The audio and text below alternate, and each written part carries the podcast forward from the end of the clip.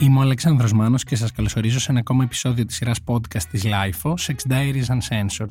Στο σημερινό επεισόδιο έχουμε καλεσμένο μας τον Ντένις, με τον οποίο θα μιλήσουμε για την ιδιαίτερη και έντονη σεξουαλική του ζωή.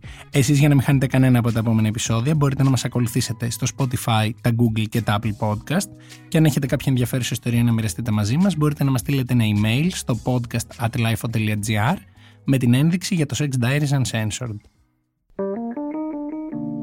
Είναι τα podcast της Lifeo.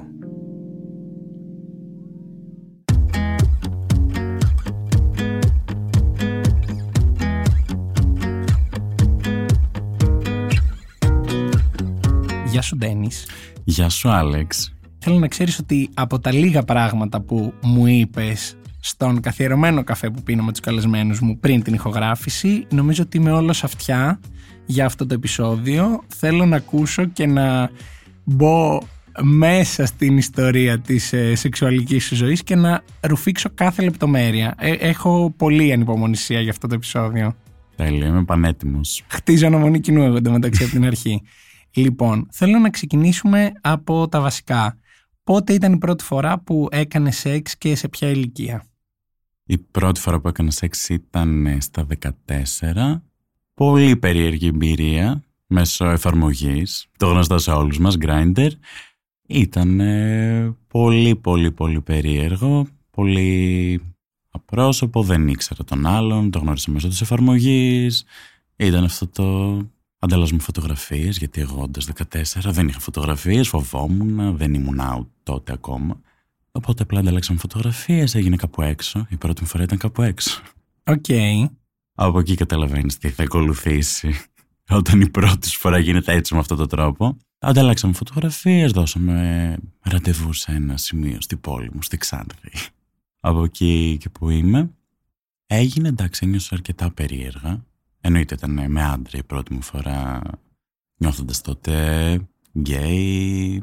Αυτό με το καιρό άλλαξε, αλλά θα τα πούμε όλα. Σιγά σιγά. σιγά σιγά έχει πολύ ψωμί υπόθεση.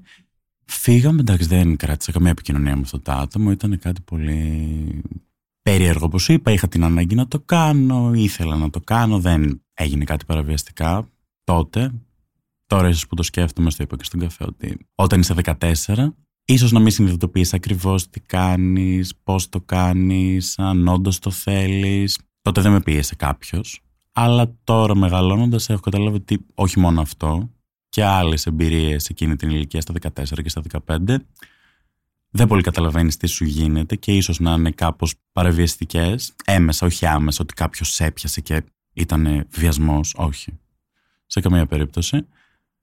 Απλά ίσως χρειάζεται λίγο το χρόνο σου, το χώρο σου, λίγο να τον εκαλύψεις πιο ήρεμα, πιο ήσυχα. Η αλήθεια είναι ότι αυτό που μου περιγράφεις μου δημιουργεί πολλές ερωτήσεις. Η πρώτη ερώτηση είναι πώς είχες το σεξ στο μυαλό σου στα 14, δηλαδή ποια ήταν αυτή η ανάγκη, πώς το είχες φανταστεί σε σχέση με αυτό που έγινε για πρώτη φορά και πώς ένιωσες που η πρώτη φορά ήταν, ήταν έξω, ήταν λίγο πιο one night stand από όσο φανταζόμαστε έτσι ρομαντικά την πρώτη φορά όταν είμαστε στο γυμνάσιο, στο Λύκειο, λέμε αχ θα είναι έτσι, θα είναι αλλιώς. Οι περισσότεροι φαντάζομαι ότι κάπως έτσι το έχουν στο νου τους. Όπως είπες πήγαινα γυμνάσιο ήταν αυτή η φάση το hook-up, το one night stand. Δεν ήταν κάτι που σου είπα, δεν κρατήσαμε καμία επαφή, δεν θυμάμαι καν πώς το λένε. Ήταν πολύ περίεργο. Βγήκα με μία φίλη μου στην αρχή για να έχω τη δικαιολογία να φύγω από το σπίτι, γιατί θα μου πούν πού πας; Εγώ πήγαινα να κάνω σεξ, αλλά δεν το ήξερε κανένας. Ήρθε το coming out λίγες εβδομάδες μετά από αυτό. Σίγουρα θα μπορούσε να έχει γίνει με άλλο τρόπο, να το έχω ευχαριστηθεί περισσότερο, να ήταν όλο πιο ρομαντικό, πιο τρυφερό, πιο. Γιατί το έχεις λίγο περισσότερο ανάγκη σε αυτή την ηλικία. Που έγινε, Εντάξει, δεν το μετανιώνω σίγουρα. Και ήταν η αρχή για κάτι πολύ έντονο που. Ακολούθησε. Ακολούθησε, ναι. Κάνοντας σεξ πρώτη φορά στα 14, τι είναι αυτό που αλλάζεις τον τρόπο σκέψης σου σχετικά με το σεξ; Δηλαδή, είπες, έκανε σεξ και είπες, Οκ, εγώ αυτό το θέλω, μου αρέσει. Ήταν έτσι ένα παιχνίδι ανακάλυψης της σεξουαλικότητάς σου που μόλις είχε ξεκινήσει; Πώς συνέχισε αυτό να υπάρχει στη ζωή σου; Σίγουρα ήταν ένα παιχνίδι ανακάλυψης, όπως είπες. Από πάντα, από πολύ μικρός, ένιωθα ένα παιδί σίγουρα διαφορετικό. Οπότε ήθελα να δω αυτό που νιώθω μέσα μου. Όντως ισχύει, ήμουνα σίγουρος ότι ισχύει, αλλά ήθελα να πάρω την 100% επιβεβαίωση ότι όντως θα κάνω σεξ με έναν άντρα και θα είναι αυτό. Δεν είμαι straight. Βλέποντας το σήμερα, καταλαβαίνω ότι αυτή η ηλικία δεν είναι η πιο κατάλληλη για να ξεκινήσει και με αυτόν τον τρόπο δεν έδωσα χρόνο στον εαυτό μου και θα ήθελα να το είχα κάνει, αλλά εντάξει.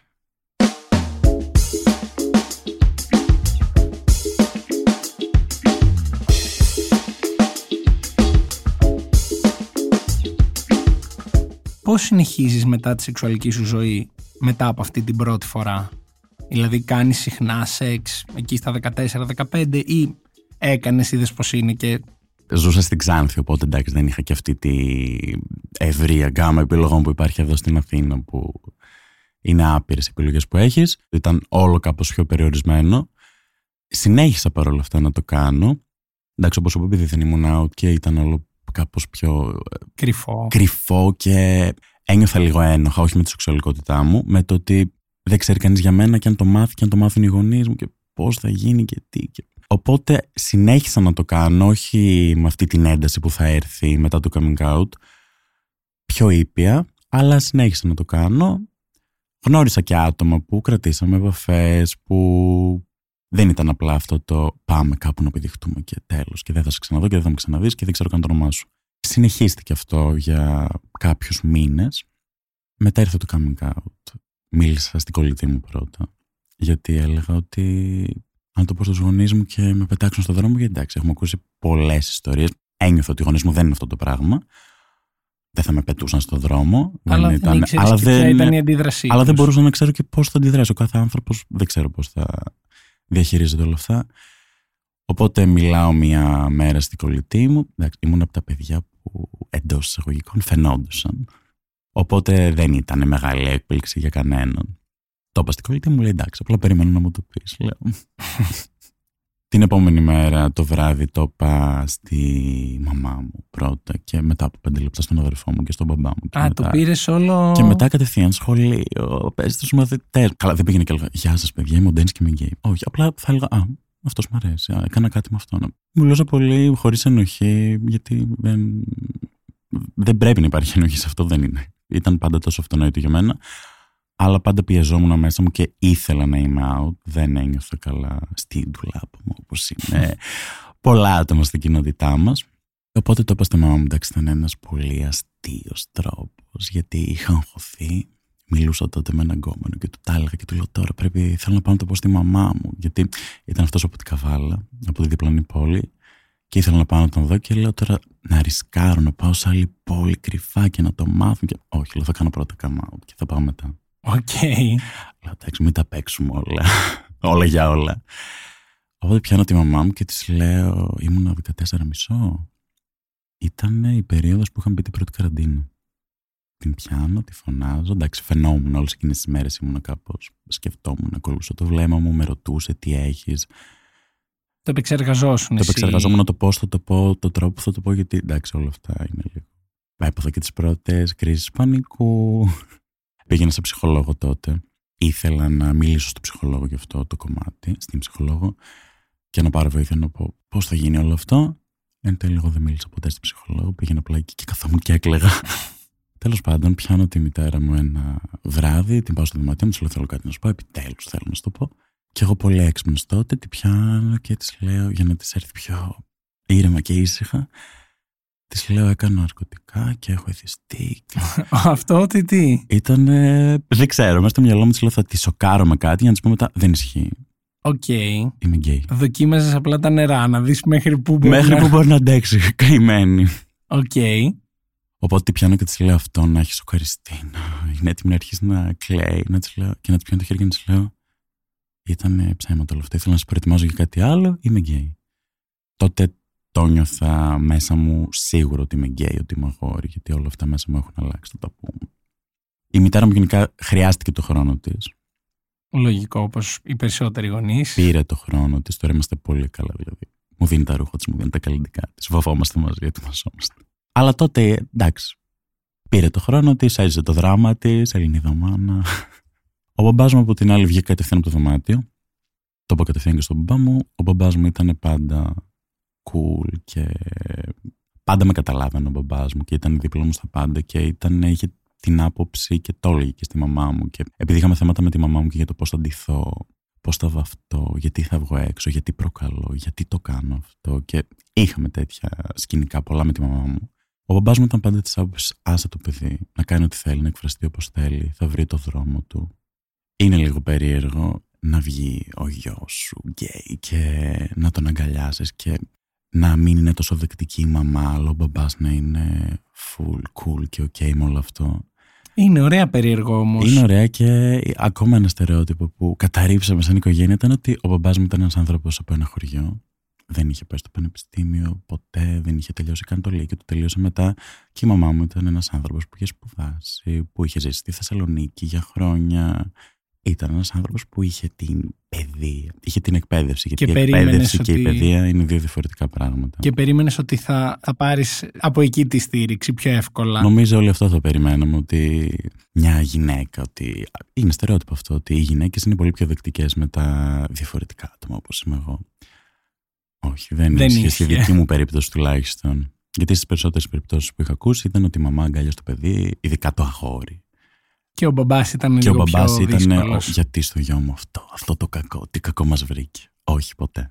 Οπότε μετά το coming out, πώς συνεχίζει η σεξουαλική σου ζωή, γιατί παραμένεις 15 χρονών μικρό παιδί, έφηβος, ναι. πώς συνεχίζει η σεξουαλική σου ζωή; Συνεχίζει ανοιχτά πλέον σε όλους και στους φίλους μου και όπως ο παντάξει δεν ήταν κάτι που δεν περιμέναν, ήταν κάτι που περιμέναν πότε θα το το πω. Αλλά αν κάποιος είχε μία δεύτερη σκέψη, μήπως είναι, μήπως φαίνεται και δεν είναι. Όλο αυτό έφυγε και ήμουν ένα πλέον ανοιχτά γκέι αγόρι και με αντιμετωπίζαν όλοι σαν ένα γκέι αγόρι. Το οποίο κάνει σεξ τακτικά ενώ είναι 15 το χρονών. Το οποίο ναι, κάνει σεξ τακτικά, συνεχίζει να χρησιμοποιεί αυτές τις πολύ όμορφες εφαρμογές με φωτογραφίες πλέον, γιατί εντάξει ήμουν out και εννοείται έγραφα 18 γιατί δεν μπορείς να γράψεις και κάτι άλλο. Και όλοι οι σεξουαλικοί παρτενέρες μου τότε νομίζαν ότι είμαι 18. Συνέχισε όλο αυτό να γίνεται πολύ πιο έντονα από ό,τι γινόταν πριν το coming out. Γινόταν και όχι τόσο απρόσωπα. Δηλαδή μπορεί να αντάλλαζε και ένα Instagram, μπορεί να αντάλλαζε και ένα τηλέφωνο και κάτι. Αλλά παρόλα αυτά εγώ ακόμα ήμουν στη Ξάνθη, οπότε όπως σου πω ήταν πιο περιορισμένο. περιορισμένο και κλειστό και μπορούσε να πάει μέχρι ένα σημείο, δεν μπορούσε Δηλαδή αυτά που ήρθε και έκανα στην Αθήνα. Δεν μπορούσα να τα κάνω στην Ξάνθη.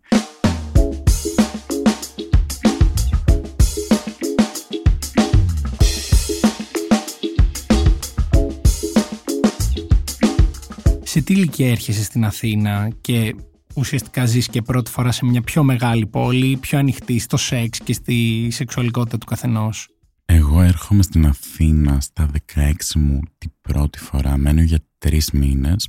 Προκύπτει ένα θέμα υγείας και χρειάζεται να φύγω. Όλους αυτούς τους τρεις μήνες χρειάστηκε να καθίσω μέσα στο σπίτι. Δηλαδή, μετακόμισα στην Αθήνα, αλλά ήταν όλο ένα πολύ sad story. Ήμουν κλεισμένος μέσα στο σπίτι λόγω αυτού του θέματος υγείας.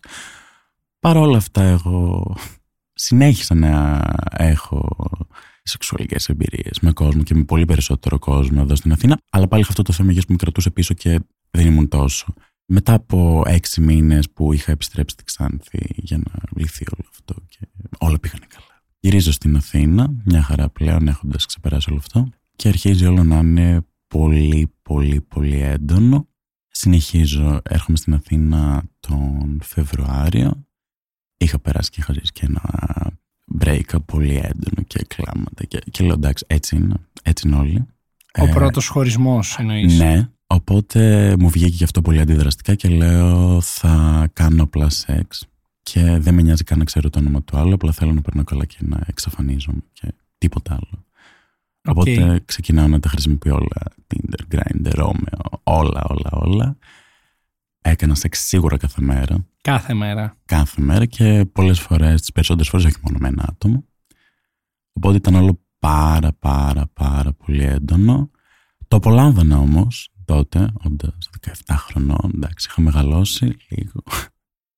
Κάνοντας και προφίλ στο Tinder και έχοντας την επιλογή ότι μπορείς να κάνεις μάτσα και με κοπέλες, μπορείς να κάνεις μάτσα με το οτιδήποτε, όχι μόνο με γκέι άντρες που είναι στο Grindr. Αρχίζω να κάνω μάτσα με κάποιες κοπέλες, μπαίνει κάπως στο μυαλό μου, αλλά λέω όχι. Μπαίνει στο μυαλό σου το ενδεχόμενο του να, να σε ελκύουν και κοπέλες. Ναι, Οκ. Λέω, όχι, αποκλείεται. Έχουμε ζήσει τον γκέι δράμα τώρα. Πώς θα το πάρω εγώ αυτό πίσω. Θα γυρίσω να πω σε όλους ότι ξεχάστε ότι είμαι Παιδιά, γκέι. δεν είμαι τελικά. Το Μάιο εκείνης της χρονιάς, θυμάμαι, πρώτη φορά βγαίνω με μια κοπέλα και καταλήγουμε στο σπίτι μου και κάνουμε σεξ. Και μου βγαίνει και λέω, Τι έγινε εδώ, γιατί; Αλλά όχι, ήταν κάτι που ξεκίνησε τότε, συνεχίστηκε και συνεχίζεται ακόμα και τώρα. Εννοείς το ότι κάνεις σεξ με κοπέλες, ενώ παράλληλα εννοείται κάνει σεξ και με άντρες. Ναι, γενικά όλο αυτό το νιώθω κάπως πολύ περίεργο. Το νιώθω όλο πολύ ρευστό και το φύλο μου και το σεξουαλικό μου προσανατολισμό, όλα αυτά. Δηλαδή δεν μπορώ να αυτό προσδιοριστώ ούτε σαν αγόρι πια, ούτε σαν γκέι, γιατί σου πω στο πρώτο come out, είπα μπαμπά, μαμά, Είμαι γκέι. στον οποιοδήποτε είμαι ένα γκέι αγόρι.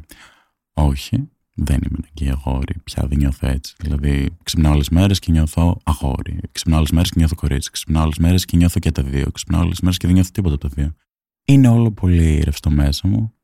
Δεν με προβληματίζει ούτε με στεναχωρεί όλο αυτό. σα ίσα μου αρέσει. Είναι ένα ταξίδι που κάνω και με ανακαλύπτω κάθε μέρα όλο και περισσότερο. Και με τη σεξουαλικότητά μου το ίδιο δεν είναι μόνο το...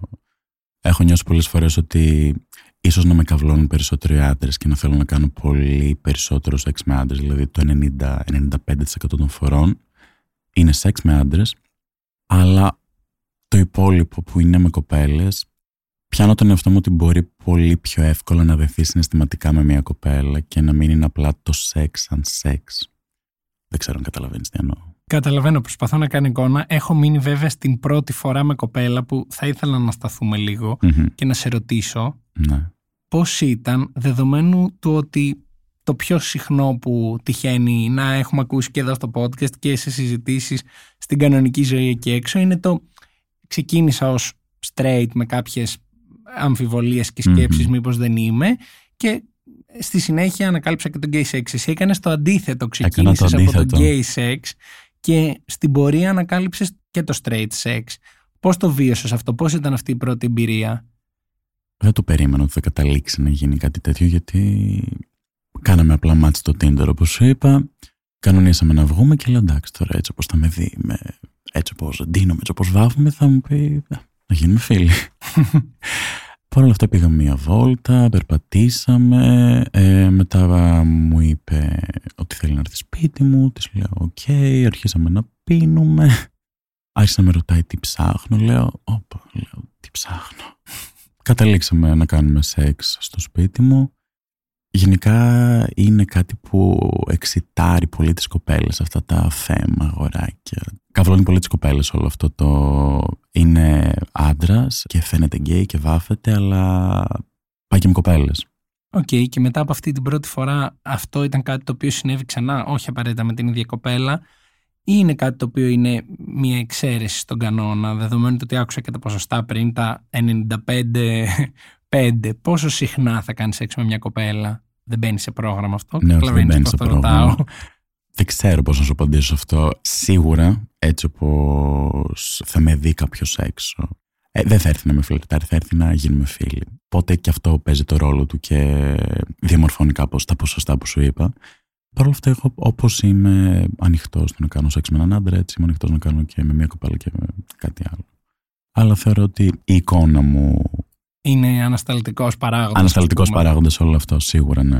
Το ακούω, το, ενώ το προσπαθώ να το καταλάβω γιατί όντως κρίνουμε οι περισσότεροι από Την εικόνα. την εικόνα. Σίγουρα. Όπως αντίστοιχα θα, δυστυχώς θα κρίνουν κάποιον γκέι άντρα από την εμφάνισή του για να πούν αν είναι top, αν είναι bottom ή αν τους κάνει για τα δικά τους γούστα. Οπότε Μμμ. πόσο μάλλον όταν βλέπει μια κοπέλα ένα αγόρι το οποίο δεν μοιάζει με ένα τυπικό straight αγόρι Όχι. και είναι πιο fluid, είναι πιο fem όπως εσύ το είπες για τον εαυτό σου, γι' αυτό το Μμμ. δανείζομαι ή το παρουσιαστικό του, οπότε το καταλαβαίνω απόλυτα.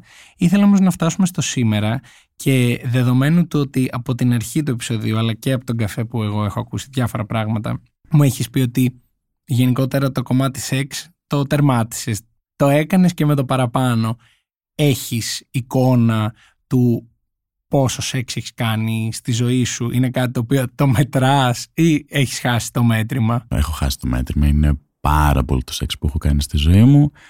Ειδικά αυτό το χρόνο που ήμουν στην Αθήνα, Φεβρουάριο με ή Ιανουάριο αυτούς αυτούς τους 11 μήνες έκανα σεξ με πάρα πολύ κόσμο. Είναι κάτι που δεν μπορώ να προσδιορίσω ακριβώς. Μπορώ να πω ότι είναι, είναι περίπου στα χιλιά άτομα. Τώρα δεν μπορώ να σου πω αν είναι 950 ή 1100. Όχι, όχι. Δεν γίνεται αυτό, το καταλαβαίνεις.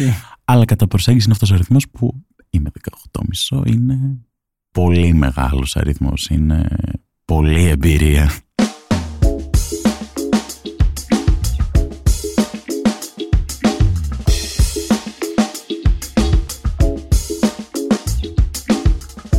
στα 18 μισό, στα 19, στα 18, πώς νιώθεις εσύ για αυτόν τον αριθμό ή τι είναι αυτό που μπορεί να συζητήσεις με φίλους, πώς το ακούνε οι φίλοι σου, έχεις νιώσει να σου κάνουν slut shaming, να, να ακούνε περίεργα αυτόν τον αριθμό ή είσαι τυχερός και έχεις λάβει μόνο υποστηρικτικά σχόλια σχετικά με αυτό; Κυρίως έχω λάβει υποστηρικτικά σχόλια. Εντάξει, το ξέρουν και οι φίλοι μου και οι γονείς μου και όλοι με. Δεν, δεν έχω ενοχές για τίποτα, εφόσον δεν πειράζω κάποιον.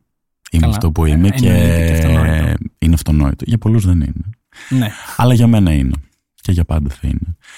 Κυρίως είναι υποστηρικτικά τα σχόλια που παίρνω. Εντάξει, προφανώς θα υπάρχουν και ό,τι και να κάνεις θα υπάρχουν και αυτοί που θα πούνε Α, εντάξει, αυτό το slut shaming που λες, είναι, το παιδί είναι τσόλι, δεν, δεν έχει σταματημό, δεν έχει όρια. Αλλά κυρίως είναι υποστηρικτικά τα σχόλια που παίρνω και με στηρίζουν όλοι. Εντάξει. Δεν είμαι εξωγήινος, κάνω απλά σεξ. Πώς κρίνεις σήμερα την σεξουαλική σου αυτή διαδρομή, δηλαδή έχεις μετανιώσει για κάτι πέρα από την πρώτη φορά που δεν έχεις μετανιώσει, αλλά θα την ήθελες λίγο διαφορετική. Από την πρώτη φορά μέχρι σήμερα, πώς βλέπεις εσύ την πορεία σου και την εμπειρία σου στο σεξ μέχρι σήμερα; Σίγουρα δεν το μετανιώνω και έχω πάρει πολλά πράγματα, έχω μάθει πολλά πράγματα, έχω εξερευνήσει τον εαυτό μου. Ίσως όλο αυτό να το ξεκινούσα λίγο αργότερα γιατί έχασα όλη αυτή την παιδικότητα και την αθωότητα που έχει ένα παιδί στα 14 και στα 15 και στα 16. Νιώθω ότι έφυγα από το παιδί και έγινα άνθρωπος μεγάλος, εντάξει, γιατί όλο αυτό το άντρας είναι κάπως μου χτυπάει. Ενηλικιώθηκε σε. Ενηλικιώθηκα στα 15 μου εγώ. Δεν ενηλικιώθηκα στα 18, όχι. Έχασα όλο αυτό το αθώο παιδικό κομμάτι που ζουν όλα τα παιδιά σε αυτή την ηλικία. Θα ήθελα να το έχω ξεκινήσει λίγο αργότερα, αλλά παρόλα αυτά όχι, δεν το μετανιώνω.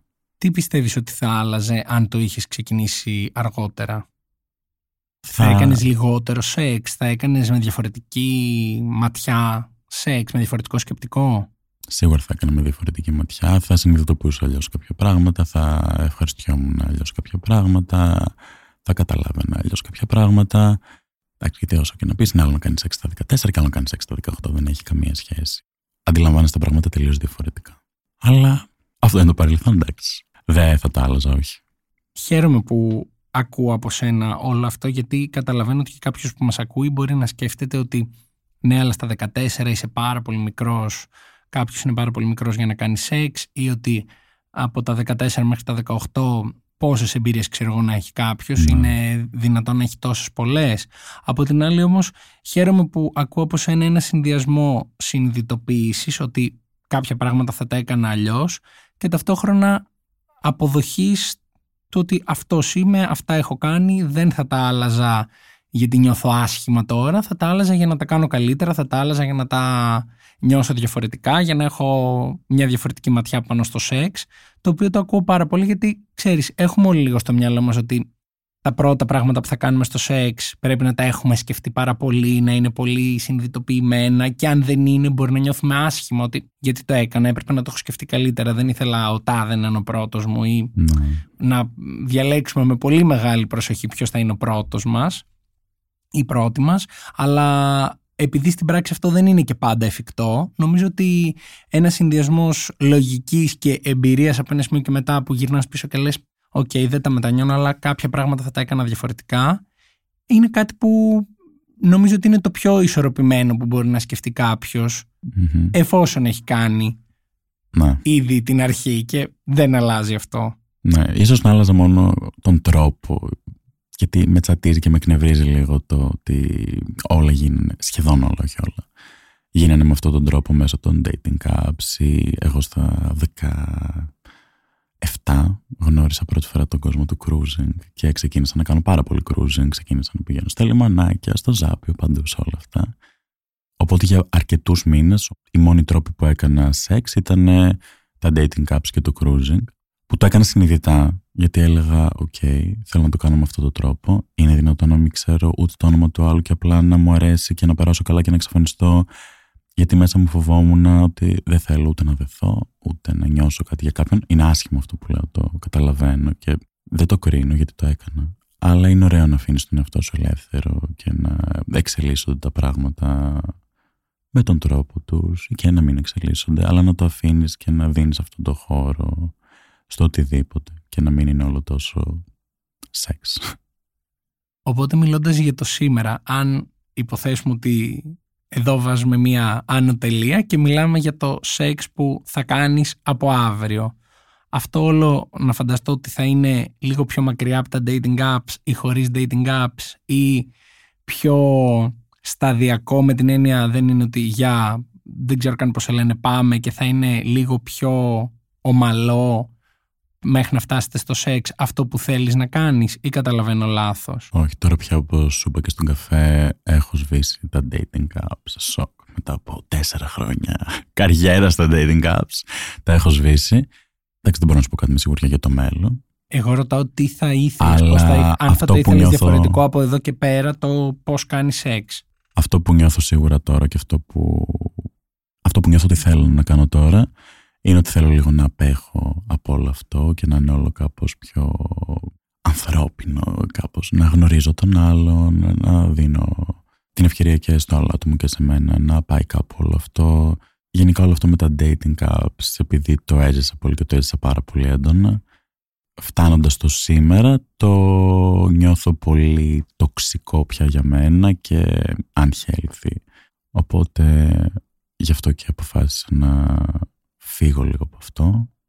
Δεν ξέρω για πόσο. Για ε, όσο, δεν χρειάζεται για να, όσο, το, ελπίζω για να το ορίσουμε. Δεν χρειάζεται σίγουρα. Ελπίζω για πολύ, τουλάχιστον έτσι νιώθω τώρα. Και να γνωρίσω κόσμο έξω, να φλερτάρω, να γίνει όλο κάπως πιο cool.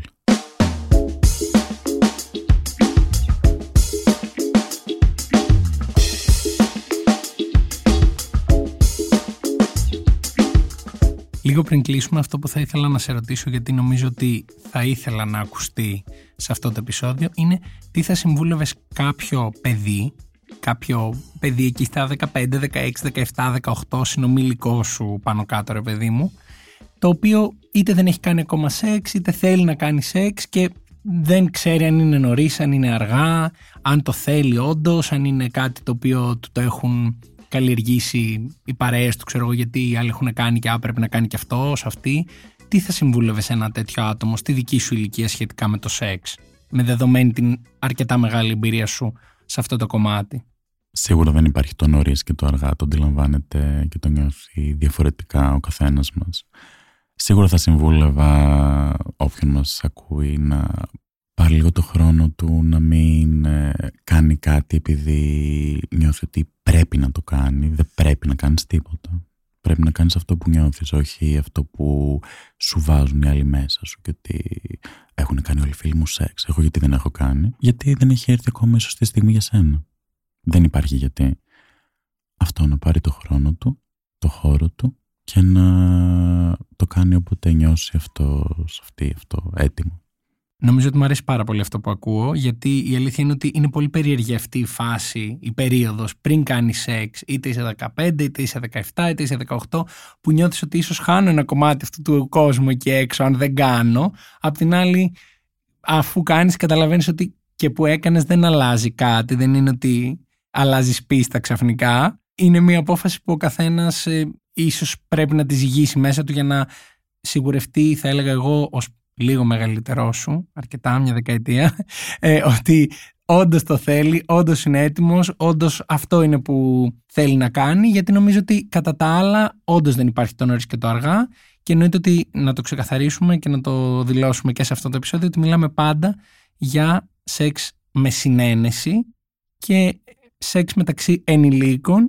Ντένι, σε ευχαριστώ πάρα πολύ για αυτή την ενδιαφέρουσα κουβέντα. Νομίζω ότι έχω πολλά να σκεφτώ φεύγοντας από αυτή την ηχογράφηση και χαίρομαι πάρα πολύ που μοιράστηκες την ιστορία σου μαζί μας. Εγώ σε ευχαριστώ πολύ. Χαίρομαι πολύ που θα σε κάνω να σκεφτείς πολλά πράγματα. Ελπίζω και όποιος το ακούσει να τον βάλω σε αυτή τη διαδικασία να σκεφτεί κάποια πράγματα. Χάρηκα πάρα πολύ. Είμαι ο Αλέξανδρος Μάνος και αυτό ήταν ένα ακόμα επεισόδιο της σειράς podcast της LIFO, Sex Diaries Uncensored. Στο σημερινό επεισόδιο είχαμε καλεσμένο μας τον Ντένις, με τον οποίο μιλήσαμε για το ταξίδι της σεξουαλικής του ζωής και όχι μόνο. Εσείς για να μην χάνετε κανένα από τα επόμενα επεισόδια μπορείτε να μας ακολουθήσετε στο Spotify, τα Google και τα Apple Podcast. Ηχοληψία, επεξεργασία και επιμέλεια, Γιώργος Ντακοβάνος και Μερόπη Κοκκίνη. Ήταν μια παραγωγή της LIFO. Είναι τα podcast της LIFO.